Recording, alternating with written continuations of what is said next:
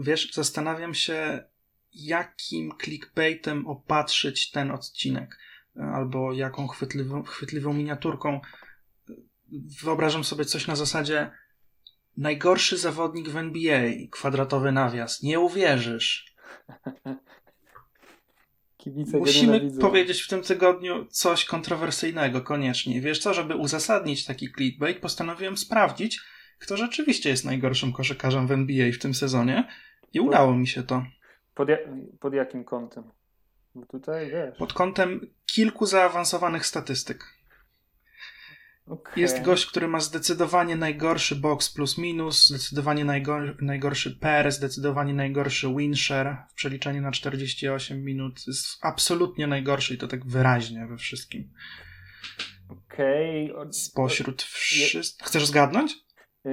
Nie chcę zgadnąć, bo to zapewne jest nazwisko, którego ja albo nie potrafię wymówić, albo nie jestem świadom jego istnienia, ale obawiam się je. Jak to przy tym? Nie jesteś świadom? Na pewno jesteś świadom. Aha. Obawiam się. Nie stawiaj się w roli kogoś, kto nie ogarnia, co się dzieje na dole. Niestety muszę cię rozczarować, ale troszkę muszę się postawić w tej roli. I obawiam się, że miniaturka z tym człowiekiem mogłaby w ogóle nie być krzykliwa. Kimkolwiek on nie, no nie można zadać pytania w tytule i w miniaturce dać jego twarzy, wiesz, to musiał być tak jak oglądałeś Pokémony kiedyś pewnie w telewizji. Tak. Wiesz, te zgadywanki, who's that Pokémon, takie zacieniowana sylwetka ze znakiem zapytania, to musiałaby być. Okej. Okay. I słuchaj, najgorszym zawodnikiem ze wszystkich, którzy postawili stopę na parkiecie w tym sezonie jest Anžejs Pasečņiks. Kto? Anžejs Pasečņiks to jest 216 cm Łotysza, który zagrał w tym sezonie jeden mecz, 6 minut konkretnie, w barwach Washington Wizards. Nie wiem, czy pamiętasz, on był wybrany w drafcie kilka lat temu i to w pierwszej rundzie chyba nawet. W zeszłym sezonie zadebiutował w NBA i to z takim w miarę powodzeniem, z tego co pamiętam. Chyba z 30 meczów zagrał albo coś koło tego i to takie jakieś minuty w miarę znaczące. Pokroju tam kilkunastu czy 20, a w tym sezonie zagrał 6 minut tak fatalne, że obecnie jest bezrobotny. To jakby obawiam się, że spełniły się najgorsze przewidywania twoje sprzed chwili, ponieważ nie mam zielonego pojęcia, kim jest ten człowiek, więc... Nie? Naprawdę? Bo tu na dole listy jest kilka osób, których naprawdę nie kojarzę. Na zasadzie Will Magnay. Który zagrał mecz w Pelicans, którzy w ogóle pobili w tym sezonie rekord, znaczy wyrównali rekord pod względem liczby zawodników, która się przewinęła przez ich skład w przeciągu jednego sezonu. Jest rekord Grizzlies sprzed tam chyba 4 czy 5 lat.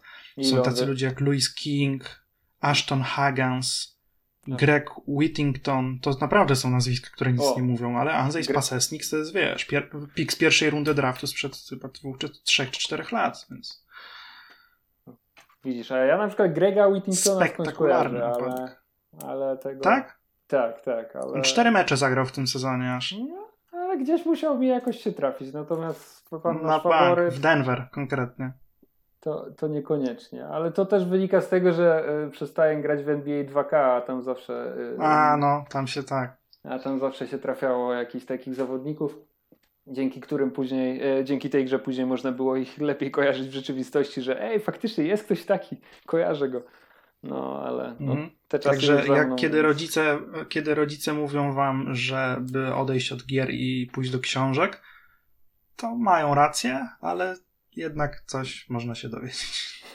Przynajmniej w kontekście najgorszych zawodników w NBA w tym sezonie.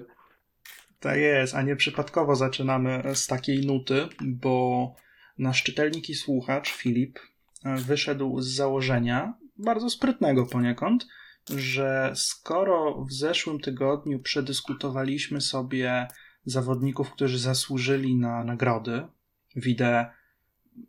pochwaliliśmy pewną grupę zawodników za to, jak sobie radzą w tym sezonie, to dlaczego by nie zrobić czegoś zgoła odmiennego, odwrotnego nawet można powiedzieć, i nie zganić kilku zawodników, nie wytknąć komuś słabo zagranego sezonu i nie wskazać pewnych rozczarowań.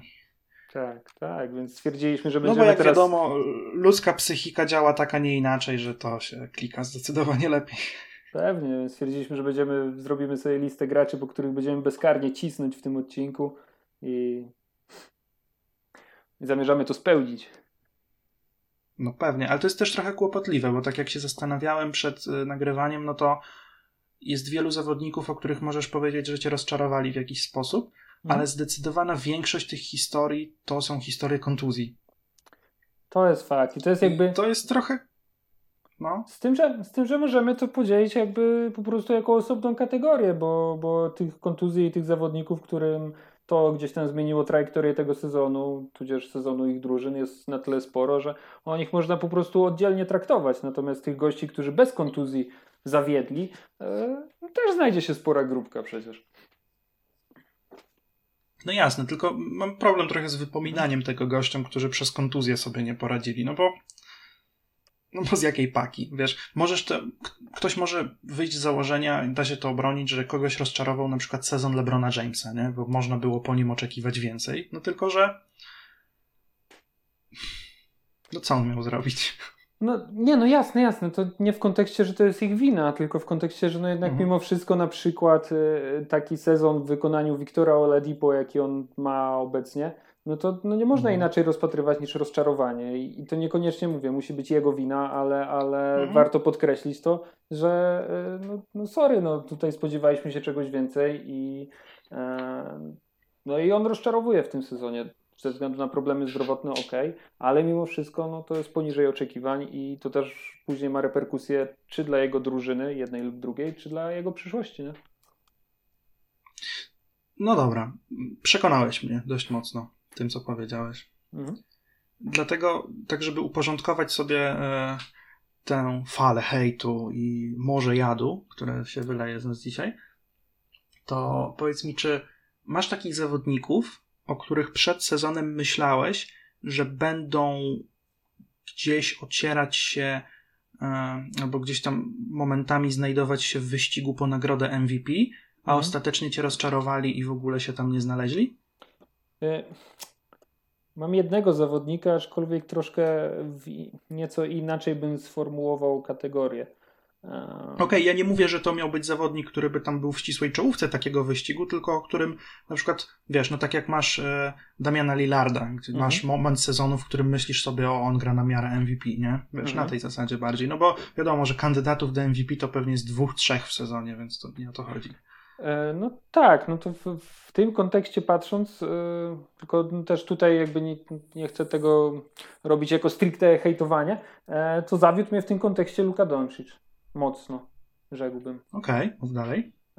Ponieważ Luka Doncic przed sezonem był faworytem bukmacherów do nagrody MVP przed samym startem sezonu. Luka Doncic miał po swojej stronie media przed startem sezonu w kontekście nagrody MVP. Wielu dziennikarzy. On był takim faworytem na pierwsze miejsce na MVP bukmacherów? Nie pamiętam tego. U bukmacherów był zaraz na starcie off-season, które było krótkie i w ogóle, to był... Na pewno był w top 3, mi się wydaje, że był jako pierwszy. Ze względu też na to, że tutaj wchodziła ta piękna historia, że może zostać najmłodszym MVP w historii i że któraś z poważniejszych tych firm bukmacherskich stawiała go jako największego faworyta. Na pewno był w ścisłej czołówce, natomiast i miał media po swojej stronie, co jest kluczową kwestią w kontekście nagrody MVP, głównie dlatego, że to media ją przyznają i mogą sobie tworzyć te narracje bardzo wygodnie.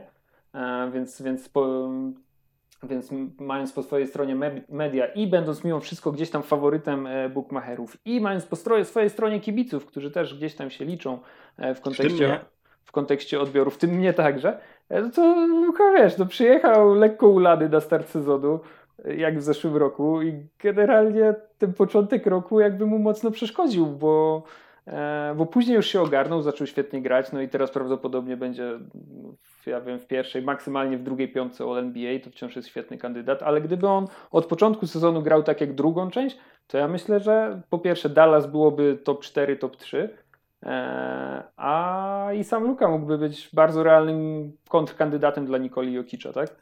A on tak jakby wiedząc o tym, że ma taką szansę i w ogóle, tak troszkę mnie zawiódł z tym, że jednak na tym starcie nie był zbyt gotowy na granie, nie?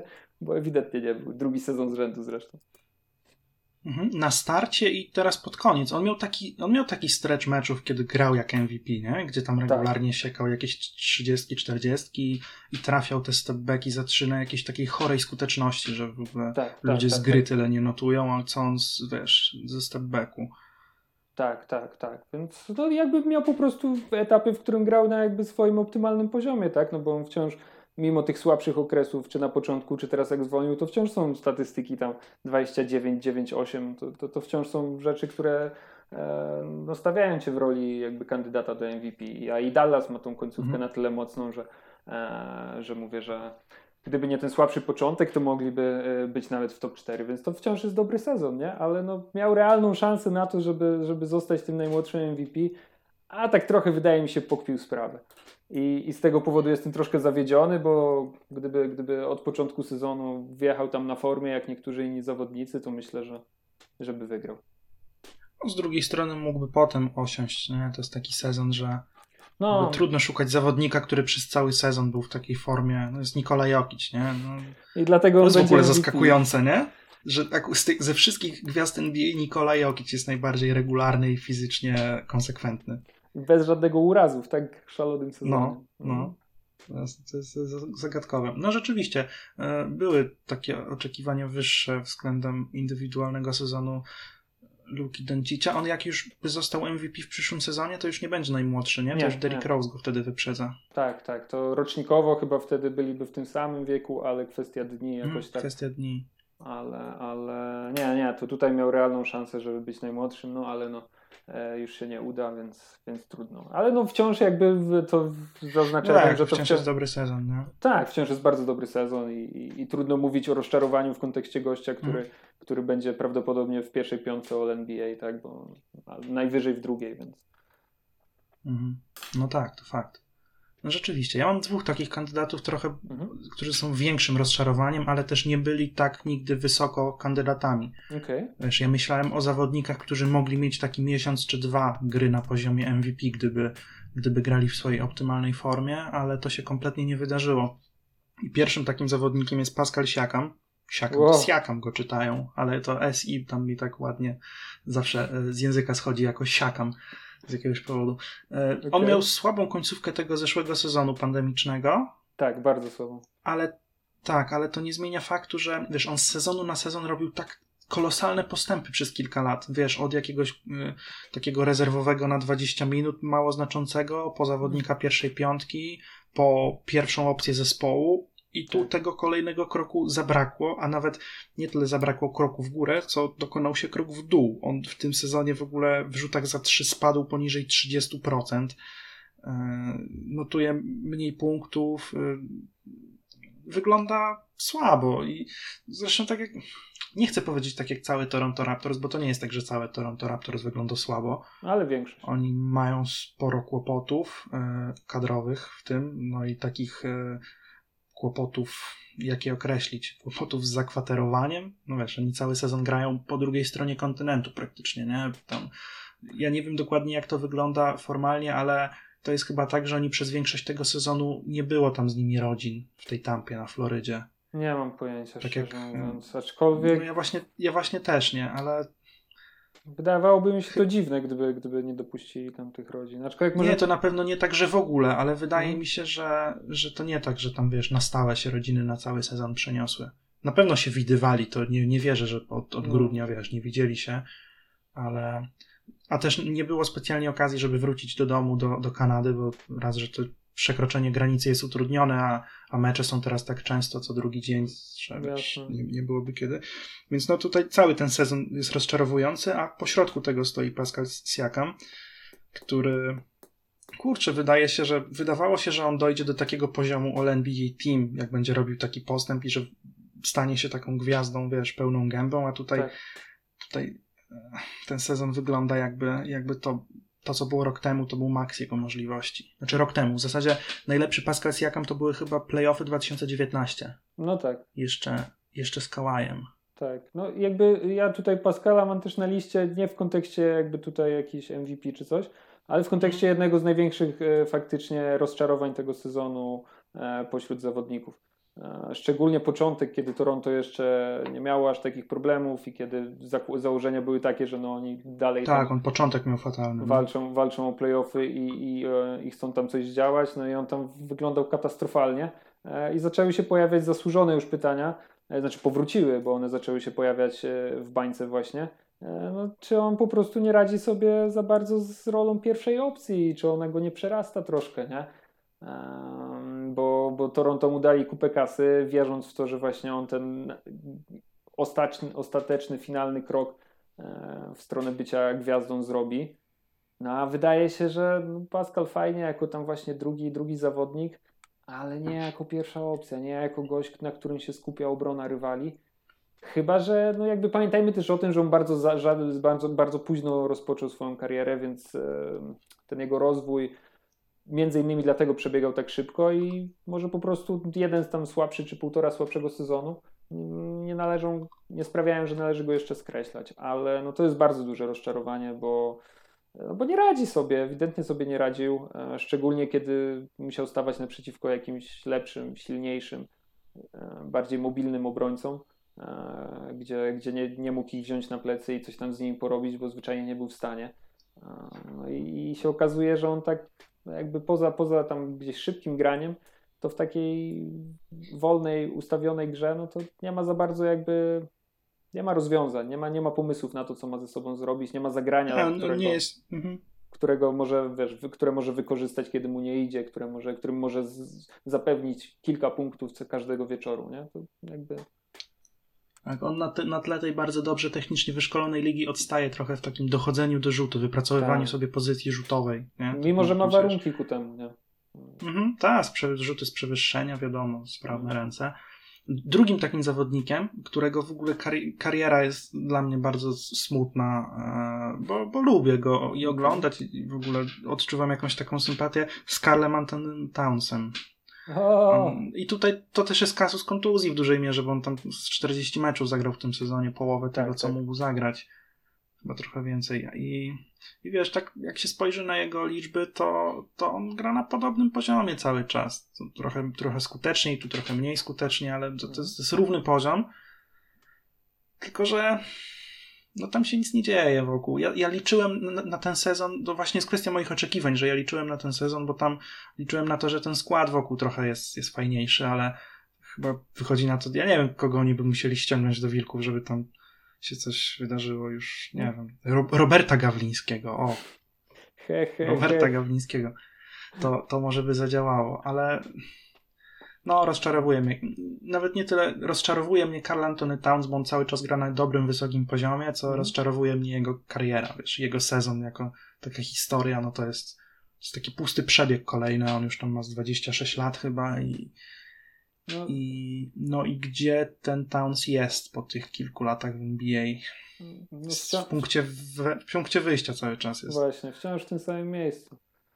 No to co do zmian, no to mi się wydaje, że nie wiadomo, choćby tam, wiesz, ściągnęli nie wiadomo kogo, skopiowali Golden State z 2017 roku, to mogliby mieć problemy z różnymi rzeczami, bo to bardziej kwestie jakby organizacyjne i tego, jak ta organizacja jest prowadzona, jak ten klub wygląda od wewnątrz i jaki tam panuje chaos i tak dalej, bo talentu tam naprawdę zazwyczaj nie brakuje, to nie jest tak, że oni nie mają kim grać.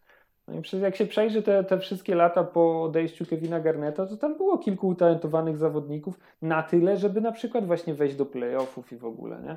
A tu... No weź te wszystkie lata z Kevinem Lowem na przykład, nie? No.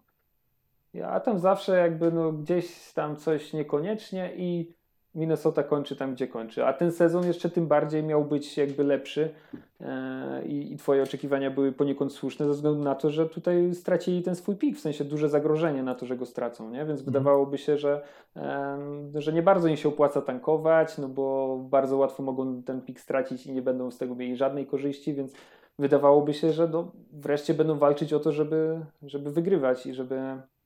wejść do playoffów, a tu się okazało bardzo szybko, że nie. Tam Houston się musiało mocno napocić w pewnym momencie, żeby wyprzedzić Minnesotę, nie? Zgadza się. Nie, bo moim zdaniem w ogóle Towns ma w sobie na tyle potencjału, może to już jest za późno, ale żeby być gdzieś w tej grupie z Jalem Embiidem i Nikolą Jokiciem.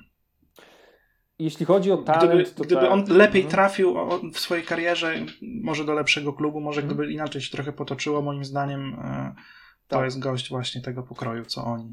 Tak, tak. Tym bardziej, że Nikola Jokic pokazuje, że niekoniecznie da się nadrobić. Nie musisz mieć predyspozycji defensywnych, żeby robić różnicę i nie być dziurą w obronie. Taką dokładnie. Da się nadrobić ofensywą defensywę, żeby wejść na ten najwyższy poziom wśród centrów. Zwłaszcza, że Towns ma też predyspozycje defensywne. On trochę nie ma tego feelingu, wiadomo, takiego kiedy wyskoczyć, kiedy ten, ale wiesz, no ma długie ręce, jest w miarę szybki. Pod jakimś sprawnym trenerem w jakimś dobrym systemie dałoby się to dobrze zatuszować i sprawić, że to jest jakoś tam nawet może minimalnie plusowe. No, ale gdzieś na poziomie, na którym nie byłby dużym osłabieniem pod koszem, nie? Tak. Jak najbardziej. I wtedy czerpać tylko owoce z jego świetnej gry w ataku. Pewnie, dlatego moim zdaniem kwestią czasu powinno być to, kiedy on stamtąd odejdzie, tak jak odchodzą wszyscy utalentowani zawodnicy z Minnesoty. Gdzie i kiedy, ciężko jest powiedzieć, ale jeśli odejdzie, to może być podobnie tak jak było z Antonym Davisem, nie? Że pójdzie do jakiegoś zespołu faktycznie poukładanego, w którym będzie miał szansę powalczyć o coś i się okaże, nagle sobie przypomnimy o tym, jak dobry jest Karl Anthony Towns, nie? Pytanie, na ile on ma ambicje, żeby odchodzić i szukać czegoś więcej, bo tak jak ja bardzo nie lubię tego takiego narzekania, że ten Towns, on tam gra w Fortnite'a i jest mięczakiem, come on, dajcie spokój, to jest człowiek. Tak nie sposób odmówić chyba tego, że to jest taka osobowość, co my go tam znamy tak naprawdę, nic nie wiemy, wiemy to, co widzimy w przekazie i ten obraz wydaje się być taki, że można pomyśleć, że on jest gościem, który raczej niekoniecznie będzie chciał wychodzić z jakiejś strefy komfortu. Gościem, który niekoniecznie będzie chciał pójść do innego zespołu i tam zapierdzielać ciężko, bo w Minnesocie wszyscy tam go wychwalają pod niebiosa, a to czy wygrywają kolejne sezony, czy nie, to co za różnica. Pieniądze się zgadzają, więc spoko, nie? Ja się zgodzę co do tego, że on nie wygląda na takiego gościa. Ja strasznie nie lubię takich zawodników. Generalnie... Ja nie uważam, że to jest coś złego. Jeśli mu się dobrze żyje w tej Minnesocie, jeśli lubi ten klub, lubi to otoczenie, chce dla niego grać, ale na przykład wie, że tytułu i tak tam nie zdobędzie, to co? To niech sobie gra. Spoko, ale to niech... Jak odejdzie, to będą mu zarzucać, że nie jest przywiązany do klubu i szuka pierścienia i pieniędzy, jak wszyscy. Okej, ale to w takim razie nie chcę usłyszeć od niego żadnych, opowiastek o tym, że chce zbudować tutaj coś fajnego i chce powalczyć o pierścień z tą ekipą. Tylko niech powie wprost, że jakby mi się tu podoba, ja sobie lubię grać i tyle, nie? Wiesz, z drugiej strony, jak miałby powiedzieć coś takiego, kiedy wiadomo, jakie są oczekiwania względem sportowca, nie? To jeżeli wiadomo, jakie są oczekiwania względem sportowca... Trochę nie możesz sobie pozwolić na powiedzenie tego głośno. Ale to jeżeli wiadomo, jakie są oczekiwania, to czemu nie chce ci się ich spełniać? Come on. To jest takie spłycanie tematu, nie chce ci się ich spełniać, wiesz. Czemu spłycenie? To jest skomplikowane zagadnienie. Nie uważam. Może nie ma charakteru Jimmy'ego Butlera, ale nie. Ale czy każdy musi mieć? Nie, absolutnie nie każdy musi mieć, ale jakby przyznajmy to sobie wprost i nie oszukujmy się, że mamy inny charakter i chcemy wygrywać w tej lidze, jeżeli generalnie średnio nas to interesuje, nie? Może tak. Zastanawiałem się nad kolejnymi nagrodami, które byłyby takim pretekstem do tego, co nas albo kto nas rozczarował. I w zasadzie dwóch mocnych kandydatów mam, kiedy myślałem o nagrodzie obrońcy roku. I to nie tak, że mam zawodników, którzy mogliby powalczyć o tytuł obrońcy roku. Może w jakiejś rzeczywistości mogliby, ale po prostu zawodników, którzy są defensorami, którzy mnie rozczarowali, rozumiesz? Rozumiem, I takim moim dużym zawodem jest Matisse Thybulle. Serio? On gra drugi sezon i to jest sezon, który wygląda identycznie jak ten poprzedni, bo kiedy on wchodził do NBA, to byliśmy trochę zachwyceni tym, co on potrafi robić w defensywie, jaki ma feeling, jakie ma umiejętności, chwytne ręce, tak. Tylko że wiadomo było, że on nie potrafi rzucać i to jest duży problem i on jest dużą dziurą po atakowanej stronie parkietu, więc jego minuty były mocno ograniczone. Tak. Liczyliśmy na to, że ten jego rzut się trochę rozwinie i że on będzie mógł w rotacji zyskać więcej minut i jeszcze więcej pokazywać, a minuty, które on gra, są identyczne jak w zeszłym sezonie, a jego rzut jest jeszcze mniej skuteczny niż wtedy.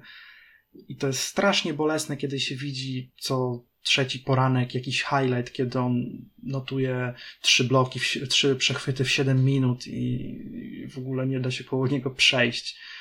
No, to jest duże rozczarowanie, bo to jest ogromny potencjał, który nie ma szans na to, żeby rozkwitnąć przez braki w innych, wiesz, stronach. Myślałem, że masz jakby zastrzeżenia i rozczarował cię stricte swoją defensywą w tym sezonie. A nie, no skąd? Właśnie dlatego się dziwiłem. No, nie wiem, czy da się oczekiwać więcej od obrońcy. To jest fakt, właśnie dlatego byłem w szoku, ale no to dobrze, że się tutaj wyjaśniliśmy. Nie, tak całościowo mnie rozczarowuje to, co się dzieje z Matissem Thybullem. To, że on nie jest w stanie wywalczyć sobie minut, co niestety jest zrozumiałe, że nie możesz regularnie grać nim po 30 minut. Nie? To znaczy, ja bym powiedział troszkę inaczej. Nie możesz w Filadelfii nim grać po 30 minut. No tak, to też ma duże znaczenie. O, jasne. Ale też ciężko byłoby znaleźć jakikolwiek klub, gdzie masz zawodnika na pozycji numer 2, powiedzmy, który, wiesz, jest Tony Allenem. Nie? Tylko Tony Allen lepiej rzucał niż Matisse Thybulle chyba. No, w końcowym etapie swojej kariery może tak, ale wcześniej myślę nie. Natomiast to jest trochę prawda i jakby nad tym on musi popracować, to żeby wywalczyć sobie więcej minut. Natomiast ja jakby myślę o nim w kontekście takim, jak objawił w zeszłym sezonie Luguentz Dort, który też w zeszłym sezonie ten rzucał poniżej 30% z łuku i generalnie w ofensywie mech. Ale on i tak jest lepszy. To poniżej 30%. No. To już było lepiej niż Thybulle. Okej, dążę do tego. Thybulle trafia 30% za 3, ale Thybulle nie oddaje też prób. To jest, wiesz, to jak ktoś potrafi rzucać za 3, to jest z jednej strony to, na jakiej skuteczności rzuca, a z drugiej strony to, ile rzutów jest w stanie oddać. Tak jak wiesz, Ben Simmons oddaje 0 rzutów za 3, nie? Gdyby oddawał, to pewnie mógłby trafiać ponad 30%. Spokojnie. Może wiesz. Spokojnie. Ale to są te dwie kwestie, więc Dort się nie boi rzucać, wiesz. On trochę nie trafiał, ale to jest lepszy strzelec, tak wiesz, wolumen. Tak. No to jakby chodzi mi o to, że wydaje mi się, że znalazłby miejsce takie, w którym nawet bez tego rzutu mógłby spokojnie grać spore minuty. Natomiast w Filadelfii to się nie spina ze względu na to, że oni tam na brak defensorów nie narzekają, więc no bardziej im się przydaje oddawanie dużej ilości rzutów, najlepiej celnych, aniżeli kolejny defensor, który przypadkiem też nie potrafi za bardzo rzucać. Nie? Zwłaszcza jak masz Danego Greena, który raczej trafia trójki niż nie trafia, jak mu idzie, bo to też nie jest jakiś tam bardzo regularny zawodnik, a też przy okazji nie jest dziurą w obronie, jest niezły. Nie? Absolutnie, dokładnie. No to będzie problem. Natomiast pytanie jest takie, czy on będzie w stanie go przeskoczyć i przede wszystkim, czy nie pójdzie gdzieś indziej, gdzie znajdą się dla niego te minuty, gdzie nagle się okaże, że tam ktoś jest to w stanie lepiej zutylizować, bo pamiętajmy też, że Doc Rivers tak raczej trzyma się swoich ustaleń i on tak z tą młodzieżą, to tak jak nie musi, to niekoniecznie nią gra, nie? No bo jaka tam jest młodzież w tej Filadelfii tak naprawdę? A ja nie mówię o Filadelfii, mówię ogólnie, patrząc na przekrój jego kariery, to on tak, wiesz, gdzieś tam jak trafi mu się ktoś w oku, wpadnie mu ktoś w oko jakiś młody, który mu pasuje, no to super, to on go wykorzysta, ale jak niekoniecznie, to ciężko jest go przekonać do siebie, nie? I mówię, 2 sezony, 2 inni trenerzy, może to też jest pewien problem dla Thybulla, żeby zrobić ten krok naprzód, szczególnie w tej ofensywie, która jest mocno chimeryczna u niego. No zgoda. I mam drugi zawodnik, którego mam tutaj, to jest gość, który sprawia, że muszę się trochę uderzyć w pierś, bo byłem bardzo podekscytowany w pewnym momencie, ale to się kompletnie nie wydarzyło. I chodzi mi o PJ Tuckera, który w ogóle zauważasz, że jest w lidze taki gość? No właśnie PJ Tucker jest bardzo... Widziałeś go ostatnio? Na boisku? Nie, widziałem, jak dyskutował z Kevinem Durantem, trafił się jakiś taki tweet, no, coś takiego. Jakiś taki highlight, ale żeby coś robił na boisku, to nie, ostatni raz go pamiętam, jak rzucił pierwsze punkty dla Milwaukee, trójeczką z rogu i później zawinął on się. On potem wypadł z rotacji na długo, ale on od dłuższego czasu gra ponad 20 minut na mecz. Nie widać go. No właśnie, i to jest, a wiesz, no ja też nie oczekuję od niego, że on będzie zdobywał po 20 punktów, nie? On mógłby tam notować te swoje 3, ale rzucać się w oczy, a to się trochę nie dzieje. Inna sprawa, że ludzie bardzo mało oglądają Milwaukee Bucks.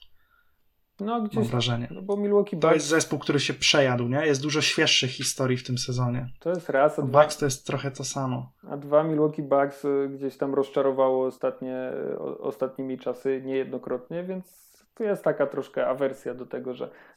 Iż w ogóle się zmieniła narracja wokół nich, nie? Oni byli tak 2 sezony temu, to był taki raczej lubiany zespół przez kibiców. Bardzo, albo dlatego, że byli... Go Bucks po tytuł. Dlatego, że byli nową... 2 razy się noga powinęła, no tak. Nową dokładnie. Ekipą.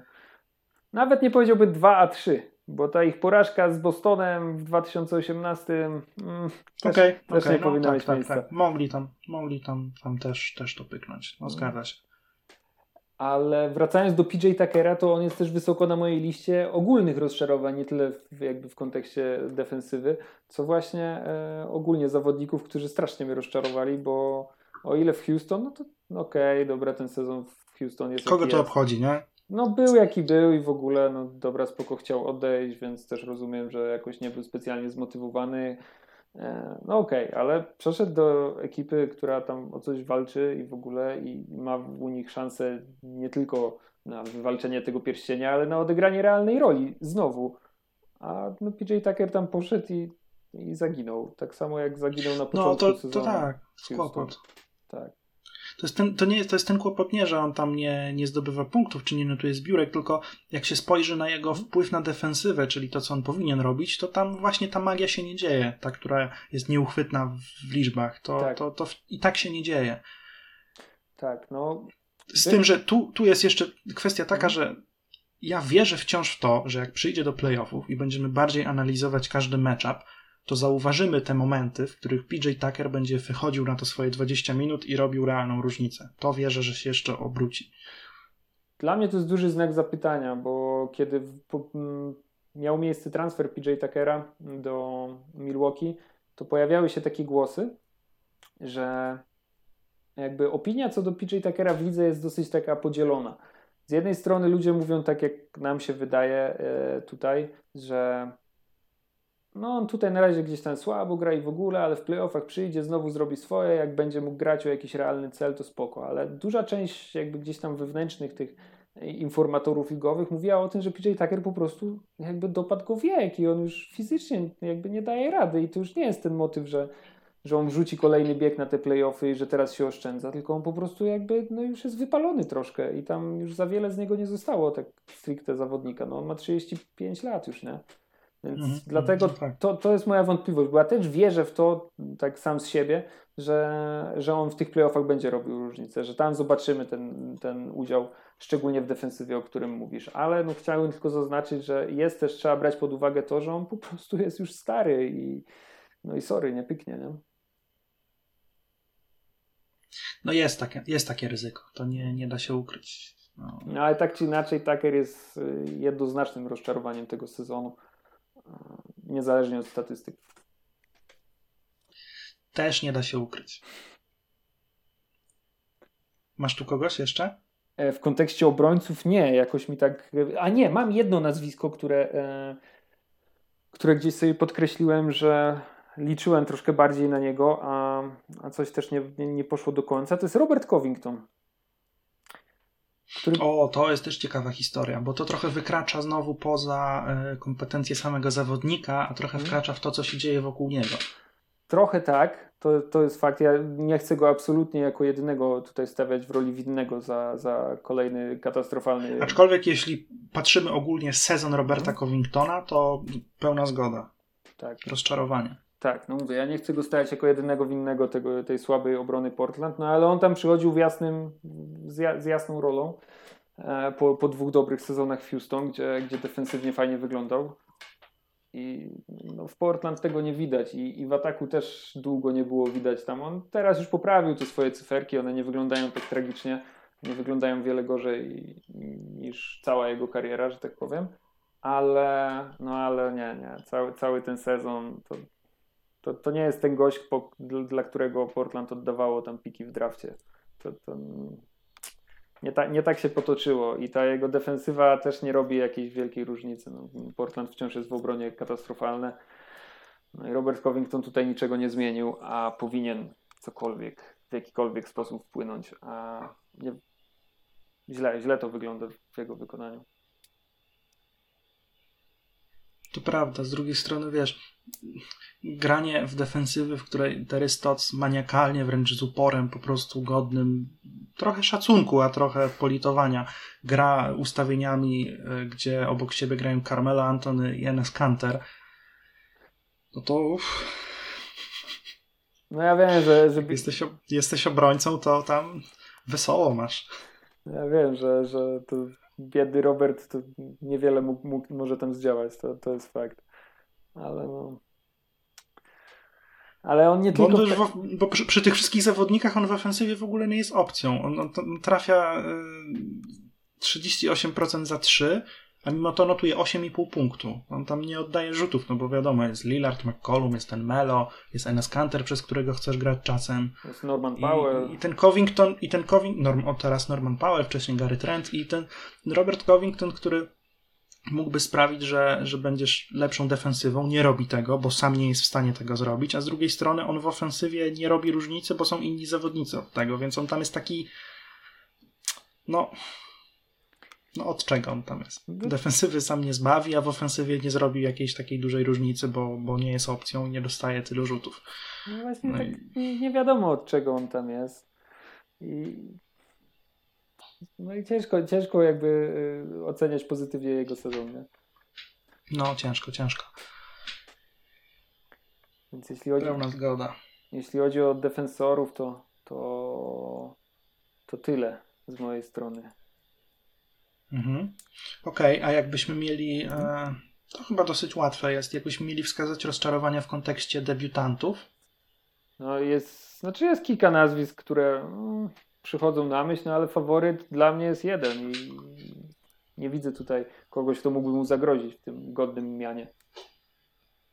Jeden, okej, no ja myślę, że jest kilku. Znaczy nie, mówię, nazwisk jest kilka, natomiast taki faworyt do bycia zdecydowanie największym rozczarowaniem jest jeden, bo tam moim zdaniem to jestem ciekawy. Wywyższa się ponad resztę. No to dla mnie to jest James Wiseman. To jest rzeczywiście mocny kandydat. To jest nie do obrony. Facet... Ale ja myślę, że ja nie lubię go winić za to. Ja myślę, że my wpadliśmy trochę w pułapkę oczekiwań, że my powinniśmy byli wiedzieć doskonale, że on po tych dwóch meczach na poziomie NCAA, że on potrzebuje tego sezonu do aklimatyzacji, a nie żeby być, wiesz, zawodnikiem pierwszej piątki zespołu, którego oczekiwania są, wiesz, to są Golden State Warriors. Oni mogą nie mieć najlepszej rotacji, mogą być kontuzjowani, ale te oczekiwania zawsze będą i te światła kamer tam będą. Więc to trochę trafił, wiesz, w niewłaściwe miejsce, w niewłaściwym czasie, mam wrażenie. Trochę tak, ale...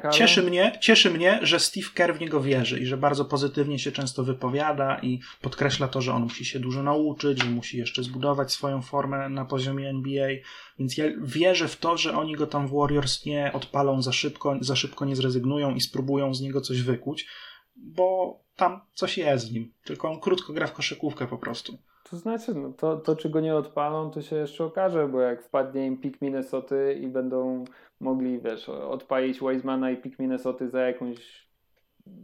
jakiegoś dobrego zawodnika, który pomoże im powalczyć realnie o tytuł, na przykład, no to co? To myślisz, że go nie odpalą? Oczywiście, że go odpalą. Patrząc na to, jak Curry gra teraz, no to wiedzą, że nie ma co się przebudowywać, jeszcze nie czas, to jeszcze trzeba spróbować wycisnąć coś z tej ekipy, nie? Mhm. Tak, ale też wiesz, ja myślę, że Warriors mają całkiem mądry management i oni wiedzą, że nie mogą co roku czekać na to, co będzie za rok i nie patrzeć dalej. Nie możesz co roku budować się na kolejny rok, wiesz, musisz w pewnym momencie wcisnąć trochę reset i mieć takich zawodników, którzy przez kolejne kilka lat będą stanowili o twojej sile. Nawet jeśli to nie będzie siła, wiesz, top 3 zespół NBA, tylko przez jakiś czas będzie to, powiedzmy, top 10, top 15. Nie, no tak, no tylko jakby wiesz, wiedząc, że Curry jeszcze wciąż potrafi grać na tym poziomie, to na jakim gra w tym sezonie, to wiesz, też jeszcze podejrzewam, że będą chcieli zmaksymalizować jeszcze tą końcówkę jego prime'u. No tak. I jeszcze kolejne kilka lat na pewno. Tak, i później w momencie, w którym on już też się stanie razem z Klejem zadaniowcem i będą gdzieś tam wtedy wprowadzać te nowe pokolenie. Tym bardziej mówię, to też jest kwestia tego, czy pojawi im się dobra oferta, bo to wcale nie jest pewne, i czy wpadnie im ten pik, bo to też nie jest wcale pewne, tak? Chodzi o to, że to. Natomiast co do Wisemana, to jakby ja rozumiem to, co mówisz, ja to biorę pod uwagę, jasne, jak najbardziej, natomiast też to, kurczę, nie przesadzajmy, nie? No jakby, bo z jednej strony brak doświadczenia, okej, ja go za to nie winię, absolutnie, ale z drugiej strony facet fizycznie też nie był jakoś specjalnie przygotowany na to. No w ogóle nie był przygotowany. No to... Nie miał prawa, bo on też późno chyba zaczął grać w koszykówkę, z tego co ja tam pamiętam. Ja wiem, no ale no miał ten... Późno grać i mało grał. Nie? No, ale no miał ten cały rok przerwy. Przygotowanie atletyczne no, nie wymaga, nie wiem, całego sztabu ludzi w ogóle, nie? No mógł się w miarę przygotować. Nie? Myślisz, że nie wymaga sztabu ludzi przygotowania fizyczne na poziomie NBA?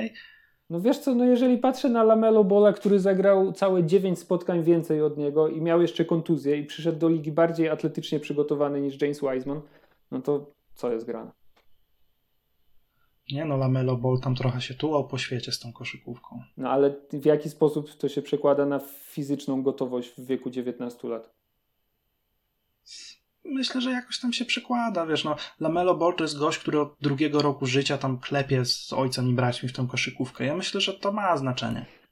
Że on, wiesz, od początku był wychowywany na zawodowego koszykarza, wiesz, że ojciec mu tam szukał tych lig na odpowiednim poziomie i myślę, że to się nawarstwia mocno i kumuluje, że Lamelo Ball jest w stanie wejść do ligi i od razu grać jak szef totalny, a James Wiseman, wiesz, potrzebuje trochę czasu. Mi nie chodzi o poziom gry, mi chodzi o przygotowanie fizyczne. No, James Wiseman był w stanie między innymi, tak. Ledwo wybiegać 20 minut i stracił miejsce w pierwszej piątce na rzecz Kevona Looney'a. No jakby poziom gry to jest jedno, no ale no, nie chcesz mi powiedzieć, że facet wiedzą, co on przez ten rok robił, jak go zdyskwalifikowali. Przecież nie chodził na uczelnię, bo nie musiał, bo szedł do NBA i wiedział o tym. To on przez ten rok siedział i grał na kompie? Czemu on wtedy nie siedział na siłowni i nie trenował? Wiedząc, że ogrania... Jesteś bardzo surowy jesteś dzisiaj dla tych młodych chłopaków, powiem ci. Ej, no nie, no ale no kurde, nie, no facet za chwilę dostanie ciężkie miliony. Wiesz, za chwilę dostanie kontrakt, nie, no, ale to, za który się ustawi do końca życia. To, że on jest słabo przygotowany fizycznie, to nie znaczy, że on nie próbował się przygotować i nie pracował nad tym, nie starał się, wiesz, no jest mnóstwo różnych czynników wynikowych, no to nie zawsze jest tak, że jak ktoś jest słabo przygotowany atletycznie, to wynika z tego, że on się nie starał, nie? Nie wiem, wydaje mi się, że można było się postarać bardziej, mając tyle czasu na przygotowanie fizyczne i wiedząc, co go czeka i wiedząc, że poziomu jakby ogrania i tak dalej nie przeskoczę, więc może przynajmniej, że nie miał zawału serca po 15 minutach, nie? Bo to mi też nie pomoże w karierze. No nie wiem, ja stojąc przed taką szansą raczej bym się przygotował najlepiej jak potrafię, ale to jestem tylko... Na pewno. Pytanie, jaki byłby efekt? No myślę, że 20 minut w wieku 19 lat dałoby się radę wybiegać tam. Nawet teraz to już nie, ale wtedy. No nie, no ale no mówię, no jakby przeraża mnie to, że facet ma 19 lat i miał sporo czasu, prawie rok na przygotowanie się do sezonu i on, mówię, po 20 minutach oddychał rękawami, jak to się mówi, no to coś jest niehalo, no to nie jest dobrze przygotowane. Nie, no ja wiem, no ja go bronię trochę, bo mam w sobie dużo empatii, poza tym też na potrzeby dyskusji trochę, nie? Ale głównie dlatego, że mam dużo empatii, ale nie no, zgadzam się, że to jest czerwona flaga jakaś tam, że to i że jego sezon jest rozczarowaniem, to też nie ulega wątpliwości, bo ja sam liczyłem na dużo więcej. Pewnie, że tak. Tym bardziej, że w trakcie sezonu on jakby zaczął grać gorzej niż na początku, nie? To też jakby... No on miał lepszy początek, tak. No bo to ewidentnie, fizyczność tu ewidentnie była czynnikiem takim jednym z głównych. No, także wśród debiutantów no on mi się tutaj wyróżnia najbardziej, ale tak jak mówię, jest jeszcze kilku kandydatów, także, ale to rzuci jakieś swoje nazwisko, to zobaczymy. Ja bardzo liczyłem na to, że od początku sezonu będzie takim zawodnikiem, jak staje się trochę w ostatnich meczach, Onyeka Okongwu. Okej. Znaczy od początku, on nie grał od początku, on tam już na początku sezonu wypadł z jakąś kontuzją, ale potem wchodził na jakieś tam albo szczątkowe minuty, a jak wchodził na kilkanaście, to tam za dużo nie pokazywał.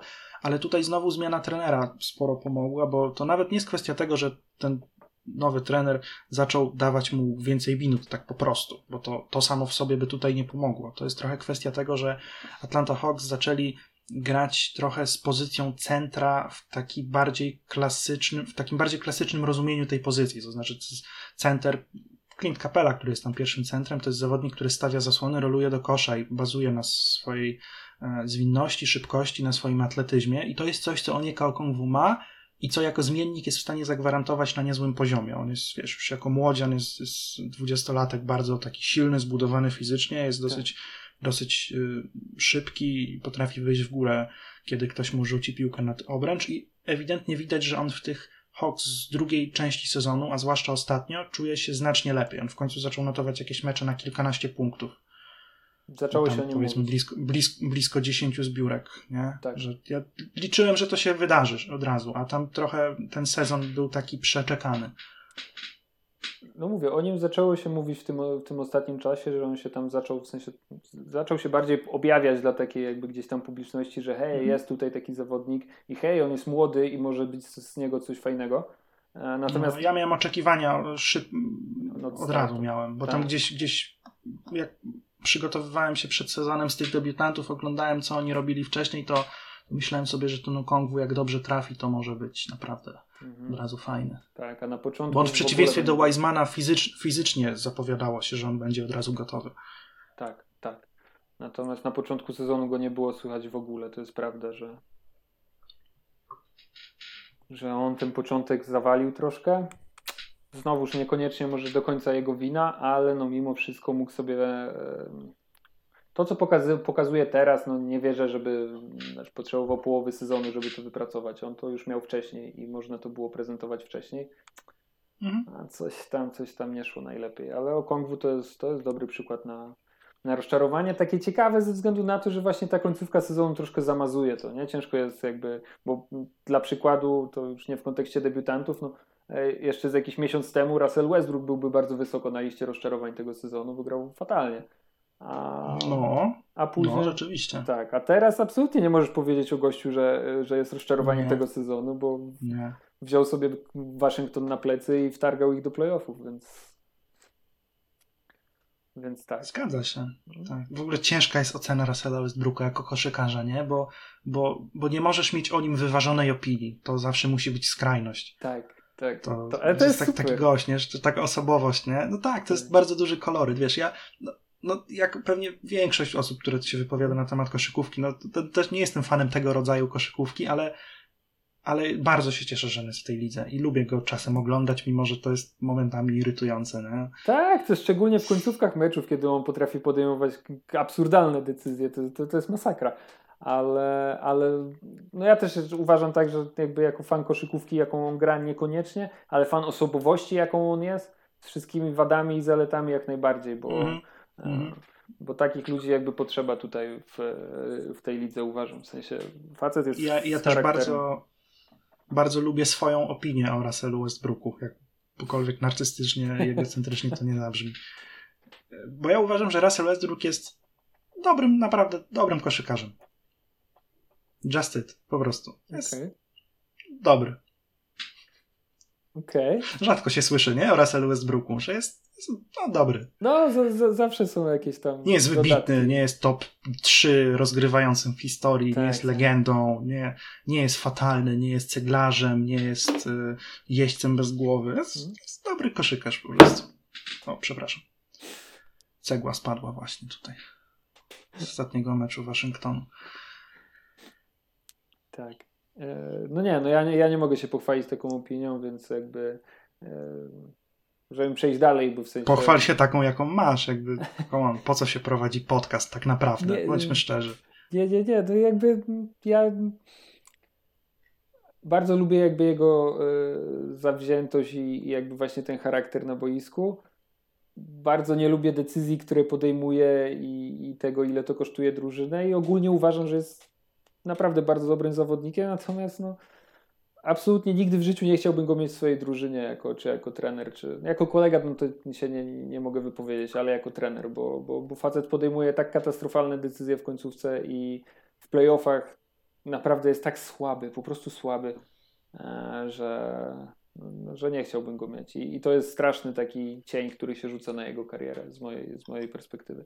Te play-offy, w których on regularnie zawodzi, regularnie po prostu podejmuje jakieś absurdalne decyzje, jakieś takie dziwne, niepotrzebne, gdzieś tam się podpala faktycznie, gdzie w momentach, w których on zachowuje spokój, widać, że byłby w stanie jakby grać znacznie lepiej, ale no gdzieś tam jak przychodzi presja, to Russell się tak zapala strasznie, czasami na dobre, czasami na złe, ale częściej na złe i to mi przeszkadza jakby w nim bardzo, ale jakby umiejętności i talentu absolutnie mu nie odmówię. Troszkę naciąga swoje statystyki, nie można mu tego odmówić, ale z drugiej strony i tak jest w tym fantastyczny, co robi. On jest tym żółwiem ninja z tą czerwoną przepaską. Tak. Takim narwanym najbardziej. Nie pamiętam, który był który, przepraszam. Ja też. Ale to, co powiedziałeś, ta fraza, że a co, pamiętasz, jak on się nazywał? Nie. Chciałem powiedzieć, że ja też aż tak wielkim fanem żółwi ninja nie byłem, żeby pamiętać po latach ich imiona. Poza Michelangelo był jeden taki. Donatello. No i to na tym się kończy. Tam jeszcze jacyś renesansowi malarze byli też. Tak. Ale ta fraza, której użyłeś, że nie chciałbyś go mieć w swoim zespole, nakierowała mnie na innego zawodnika. Okej. Przewrotnie, bo miałem w zeszłym sezonie w fantasy jednego zawodnika, którego wybrałem gdzieś tam dosyć daleko, tak bez większego przekonania, ale ja mam, mimo że krótka jest moja kariera w fantasy, a bardzo owocna, mam farta do takich wyborów zawodników nieoczywistych, którzy potem grają nieźle. I on grał nieźle, tylko był bardzo chimeryczny i po prostu śledzenie fantasy było dla mnie niesamowitą sinusoidą emocji, bo to był Devonte Graham, który potrafił zagrać mecz na 40 punktów i trafić 10 na 12 za 3, a potrafił zagrać mecz na 3 punkty i trafić 1 na 20 z gry. Ale koniec końców, ten ostatni sezon, który zagrał, poprzedni, to był naprawdę dobry sezon na tam jakieś średnie pokroju 18-7 z tego, co pamiętam. I w tym sezonie no niestety to siadło, bo on dalej gra mecze powiedzmy tam na 0, na 10 z gry, ale nie grywa już tych meczy na 40 punktów, tylko sporadycznie tam 20 kilka. Tak. I to też jest kwestia tego, że on ma dużo mniejszy usage w tych nowych Hornets, bo tam się pojawił Lamelo Ball, bo Terry Rozier ma trochę więcej piłki, bo Gordon Hayward przede wszystkim trochę gra na piłce i mimo, że Devonte Graham gra nominalnie jako rozgrywający przeważnie, to on nie często ma tę piłkę tak faktycznie w rękach i nie przez niego przechodzi ten atak. On raczej gdzieś tam jest do rozciągania gry dla innych. I to też widać w tym, że on notuje mniej asyst, ale w ogóle oddaje na przykład dużo mniej rzutów za 2. To sprawdzałem. To widać w jego grze, wiesz, bo nie ma tej piłki, z którą gdzieś tam wejdzie do środka i zagra penetrację, weźmie akcję na siebie. On po prostu, jego rola została zmarginalizowana, mimo że w minutach tego aż tak nie widać. To jest wciąż jakieś tam około 30 minut na mecz. No, ale nie... gra regularnie, najczęściej w pierwszym składzie i no niestety, może się okazać, że ten poprzedni sezon, gdzie tam były jakieś takie kosmiczne mecze, to był taki, wiesz, historia jednej nocy.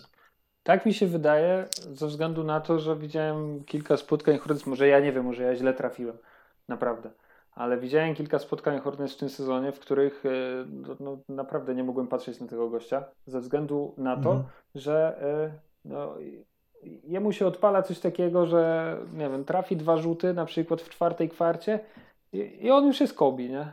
On już nagle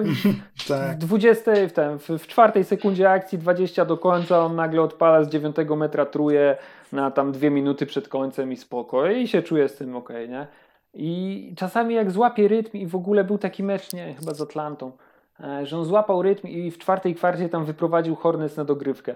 I super. O, tak, pamiętam ten mecz. I super, świetnie. Natomiast później w dogrywce to dalej był przekonany, że nie, to świetnie, to ja tam tutaj wygram mecz i miał tylko jeden przycisk, kuźwa, na swoim padzie. No i co? No i skończyło się trafianie i przegrał im ten mecz w tej dogrywce, bo on tam wymusił kilka niepotrzebnych rzutów zamiast dobrze rozegrać akcję, no i Hornets przez to przegrali.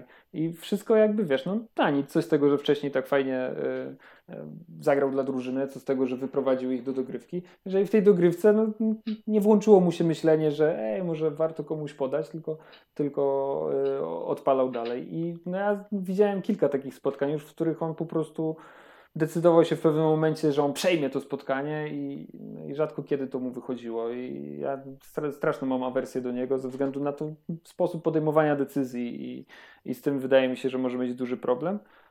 Natomiast dla Charlotte spokojnie, no bo akurat troszkę spadnie, więc może zatrzymają go w korzystnej cenie, tak? Bo on teraz będzie wolnym agentem zastrzeżonym.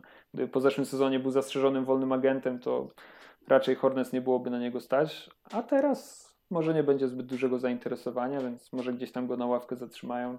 Jest tam jako rezerwowy, może nie byłby złym rozwiązaniem. W zasadzie, gdyby trochę przeredagować to wszystko, co powiedziałeś, to można by to wkleić na Wikipedii koło jego nazwiska. Myślę, że wyczerpałeś temat Devonta Grahama. On w ogóle teraz, on ostatnio nie gra, bo ma jakieś problemy z kolanem, chyba tak. Już kilka meczów opuścił, ale przed tą kontuzją on miał jakąś taką serię absurdalnych meczy, gdzie chyba kilka meczów z rzędu oddawał po 10 i więcej trójek i to kompletnie nie wpadało. Tak przed tą kontuzją to jakoś tak kompletnie wpadł w szał rzucania. Bez refleksji, nie? Że skoro nie siedzi przez 7 rzutów z rzędu, to może warto byłoby odpuścić chociaż na chwilę. No ale widzisz, mówimy o tych meczach, ale on łącznie rzuca 37% za 3. Tak. No. Na ponad 8, na prawie 9 próbach, więc to nie jest, wiesz, no on też ma mecze, gdzie to siedzi. To jest to. No tak, no tylko no, jakby mówię, to trzeba umieć gdzieś tam wyśrodkować, szczególnie jeżeli nie jest się gdzieś tam gwiazdą pierwszego formatu. To trzeba na spokojnie, tak? Tak, trzeba usiąść na spokojnie. Nie jest tak. No dobrze, ale co do debiutantów, czy masz tam kogoś jeszcze takiego? No, Danny Avdija na pewno byłby mocnym kandydatem tutaj. Tak, aczkolwiek no to rozmawialiśmy o ostatnio. Ja wiem, że nie wierzyłeś w niego. Tak, ja w niego nie wierzyłem, więc dla mnie nie było on rozczarowaniem, ale jego sezon jak najbardziej, tak, obiektywnie rzecz ujmując, ten jego sezon no, wygląda źle, jak na gościa wybranego tak wysoko. No. Mhm. No to tak mi przyszło do głowy to. Ja u siebie mam jeszcze Obiego Toppina z Nowego Jorku. Okej. On miał momenty niezłe. To nie był jakiś taki generalnie szalony sezon w jego wykonaniu, a rzeczywiście można było chyba tego oczekiwać po tym, że on już nie jest taki wcale najmłodszy. On 23 lata ma, czy 22? 23. No w każdym... 23, no to już nie powinien być, wiesz, tam 2 lata odbycia 2 lata. On mógłby wejść pewnie i grać regularnie. No to też kwestia tego, że Thibodeau nie dawał mu jakichś tam szalonych minut. Chociaż z drugiej strony można powiedzieć, że to działa w dwie strony i Tibbs nie dawał mu tych minut, bo on tam nie dawał tyle, ile mógłby dawać. No właśnie. Zwłaszcza, że to nie jest zawodnik znany ze swoich defensywnych inklinacji też, nie? No właśnie, a pamiętajmy, że jasne, Thibodeau, podobnie jak wcześniej omawiany Rivers, niekoniecznie lubi wprowadzać tą młodzież, niekoniecznie darzy ich wielkim zaufaniem, no ale z drugiej strony... Ale Quickleyem gra, nie? Właśnie, do tego zmierzam. A Quickley to też nie jest jakiś defensywny guru. Dokładnie i to nie jest zawodnik tam z 8 pick draftu, tylko tam z 2. rundy bodajże, jeśli dobrze pamiętam. I też debiutant, więc da się, tak? A Obi Toppin z kim przegrywa rywalizację, jako bo on jest na 4 gra, tak? No to dobra, no tak. Julius Randle to nie, ale no z kim on przegrywa tą rywalizację, że nie jest w stanie, wiesz, wyszarpać sobie większej liczby minut. Z Tarzem Gibsonem? Kurczę, trochę. No, też Gibson gra nieźle. Nie, no tak, no i ja wiem, że Thibodeau uwielbia swoją grupę ludzi zazwyczaj mających epizod w Chicago wcześniej. Mhm. No, ale mimo... nie można z tego żartować. Spodziewaj się nieprzychylnych komentarzy. Okej, a może już to przeszło. Może już można. No. Ale mimo wszystko no nie wypada, że jesteś 8 pikiem draftu, przegrywać rywalizację o minuty z 35-letnim Tarzem Gibsonem. Jakby no, come on. Jednak prawda. Trzeba byłoby się spodziewać więcej. Natomiast plus to jest też duże rozczarowanie właśnie ze względu na wiek, no bo no teraz Obi Toppin jest jeszcze taki, bo to debiutant, bo coś tam, ale za rok spojrzysz na niego, powiesz 24-letni zawodnik, który gra jakieś tam, nie umie się przebić do rotacji, to już jego wartość to tam spadnie na łeb, na szyję, nie? Zgadza się. I Knicks po prostu mając 8 pik draftu ani nie będą w stanie, ani nie wybrali dobrego gościa, ani nie będą w stanie go jakoś korzystnie wymienić, nie? I to może być duży problem. Tu taki podwójne rozczarowanko, ale no ale może no się przełamać. Też myślę, że mógł trafić lepiej w drafcie. Bo Tom Thibodeau na pozycjach 4-5 potrzebuje w swoim systemie tych zawodników, którzy są w stanie szybko wychodzić do góry i wracać w defensywie, tak. Wiesz, zamykać drogę na zasłonach i wracać pod kosz szybko.